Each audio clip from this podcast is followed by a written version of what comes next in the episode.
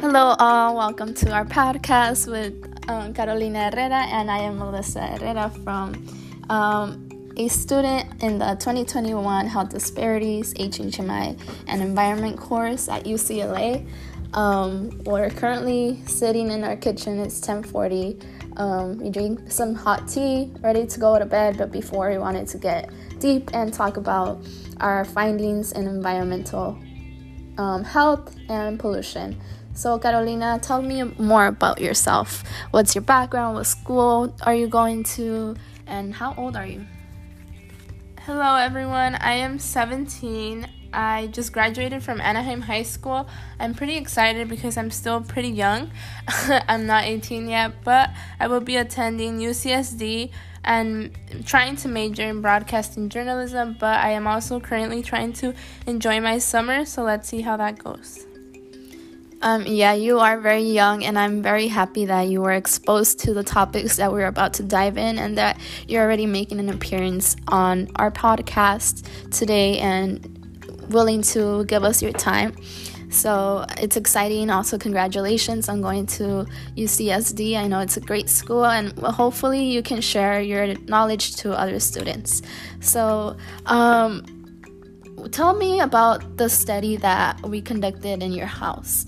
Um, what did you learn and how did it go for you? So basically, my sister one day, or I think we got a package, and I was like excited, or I don't know how it came. I I don't remember, but I just saw this little rock looking thing on my um, kitchen, and I was like, oh my god, what is that? And then all of a sudden, it was changing colors. I think it was like green, then it turned red. It was very intriguing, and I didn't know what was going on. Um, but I noticed that as like there was cooking happening, the color would change into red, and I was like, "Oh God! Like, why is it turning that color? Like to me, red signifies stop and alert or something like you know scary." So um, I think then my sister told me about the colors and how um, red was like very harmful. Um, but I think that indoor air pollution was something that I they I they mentioned in elementary school, but honestly, like I thought that pollution was just cars, freeways, um, like gas, and I never really thought of indoor air pollution happening at my home. So I think that it was very eye opening to see how um, I'm being affected at home. That like everything that's the cooking, everything that's going on can affect um, my lungs and possibly lead to cancer. So that's very scary. Yeah, I'm I'm glad you bring this topic up. Um, people think of pollution or air pollution as simply driving cars with um, gas and um, also like burning things outside or um, using harmful chemicals um, outside. Um, and we think that's air pollution, but we don't think of the indoor air pollution that greatly affects it. We are at our homes um, a lot of time with our loved ones, our mothers, our fathers, our children, um, whoever it might be, um, and it's affecting our health. I know we dived into PM 2.5, that's what we recorded, which is a small particle smaller than a, one strand of your hair, and it can go very deep into your lungs. So, um, Carolina, like, what actions have you taken to improve your indoor air quality? Um, so as a Latina and Mexican, I feel like um, we could all relate with this. I would wake up like every single day with like blasting music, and it seemed like every day we were deep cleaning. And to this day, I am still deep cleaning every day. Um, so I think that for the most part, um, we're really good with keeping our house clean. Um, I always grew up with having the windows open, having the doors open when um, it was appropriate. Now we have spring doors, so um, the air is always flowing through our house. Everything's maintained fresh. The windows are always open until like nighttime. Um, so I think uh, overall we're very clean. We we maintain the air flowing, but one thing I do notice is that we have a gas stove, and it it's like it leaks a lot of gas and i think that that's very harmful um, one of the things i would possibly change was to get like an air purifier but i think that I, I can't really do anything else but buy an electric stove or move away from the freeway but moving away from the freeway is something out of my control so i think that i'm doing the best of my abilities to um, stay safe at home but uh, for the most part, I think that it's still dangerous, even though I'm taking all these precautions. Yeah, I'm glad you said that there's only a limited amount of actions you can take to ensure that you're doing everything on your side to have um, good, healthy indoor air quality. Um, it's very difficult to implement changes that go beyond um, moving houses or even doing actions that like planting plants inside your house.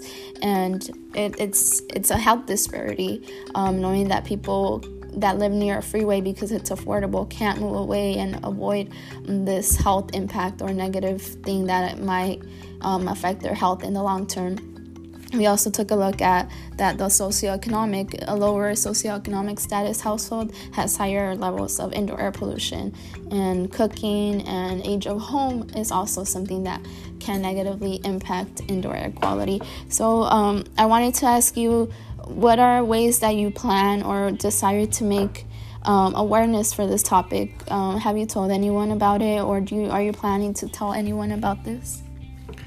I've honestly i think i have mentioned it to like friends. Like um, when my sister was doing this study i was like oh like you know it's it's interesting. We didn't really like dive really deep into it, but it's like a silent killer. I was telling my friends how, um, well, my family and I and my friends don't engage in any like substances or in any drugs, but it's it's crazy to me to think that I always thought that I was staying safe because I don't smoke. Um, I was like, wow, I think my my lungs are A1. They're like running super strong. But now that I'm like, oh no, at home, um, like the gas is affecting me, all these particles, and like honestly, I it's out of my control and it's very scary to think that like I do exercise, I go out and walk, run, um, but I could always do more. So, I was that did I answer your question? Yeah, yeah. you did good. Uh, I think you do bring up a very important question, uh, well, topic. Um, now that I burnt some breakfast I was making for us the other day, and I saw the smoke all over the kitchen, and I was like, oh no, this is bad. I immediately felt my chest tighten, and I thought, oh, we're, we're going to get sick. And I rushed to open the, the windows and doors because at that point it was very early in the morning. We hadn't done so. Um, so I think it did change my um, activities and just perspective on the whole topic, just as you did. I think we both learned, and it was a process of like um, trusting the whole study and research. Um, the design was um, to keep track of our activities like cooking, uh, showering, and washing. Did you find that intrusive or like?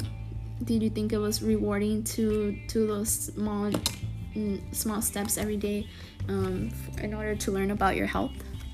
I think it was uh, kind of overwhelming yet eye opening.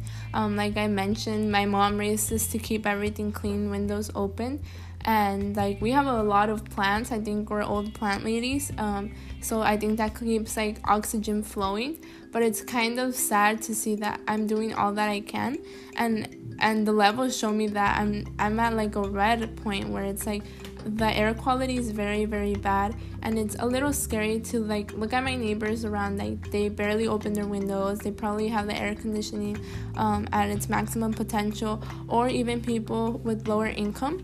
Like they're so unaware of this and like i could go to target and buy an air purifier. Like i have access to that but other people don't.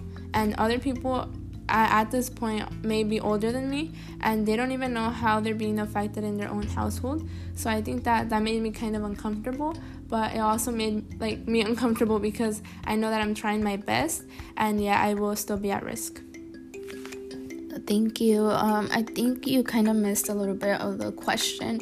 It was um, did keeping track of your actions seem very tedious and um, a little bit um, repetitive but at the end was it rewarding for you to learn about these topics? Um i don't think it was tedious. I mean when i was walking in the restroom like i just had to put my name and like the day. I don't i think that i get distracted in other stuff that take more time.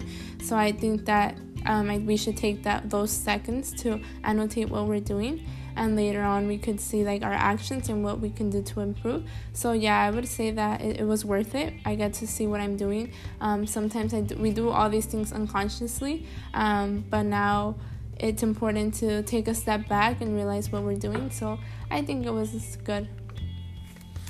Um, I'm glad you feel that way, and I'm happy that you were able to participate and learn through this process with us. Um, I want to finish this off asking you what are your final feelings and what words of encouragement or advice would you give to um, local schools, friends, family members, anyone you would like to share this information with? I think for schools, I'm not trying to attack them or anything, but I think that elementary schools, junior highs, and high schools can do a better job of educating about indoor air pollution. Um, like I mentioned before, they talked a lot about um, the pollution cars, airplanes, um, boats, like all that air pollution that there is in the world, but they don't mention it at home. They don't mention how we could prevent cancer or any lung disease. And so I think that that could be worked on, maybe having conducting parent meetings or you know letting the children know as well with the government working on their prices for electric cars for electric stoves i think that in the near future they want to move very electrical but we also need to be aware of the pricing and how much um, our families can afford as well with like um, I know that I can afford a home as of now where I can't move away from a freeway. So I think that maybe we could let people know to not buy a home or rent a home near a freeway.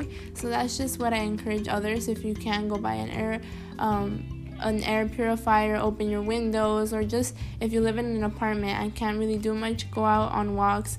Um, just try to get that clean air. Yes, you bring a very important topic, and it's about the accessibility to living an eco friendly and healthy lifestyle. It's really hard, and this is just another health disparity that we can dive into further in um, our life and our other podcast um, concerning like accessibility to healthy space, uh, accessibility to organic healthy meals, accessibility to um, eco-friendly appliances and cars. So I want to thank Carolina for being here on this podcast and participating with us. It was very insightful hearing from a direct participant and how their views change. And um, thank you, Carolina.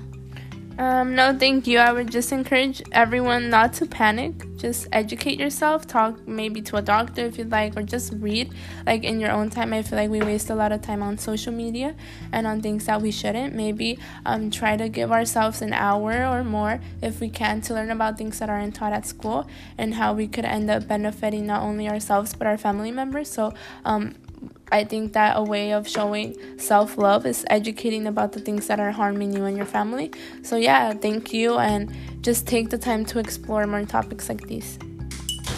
Thank you. Thank you for listening, and that'll be all for today. Have a good night or morning, whatever time you're hearing this.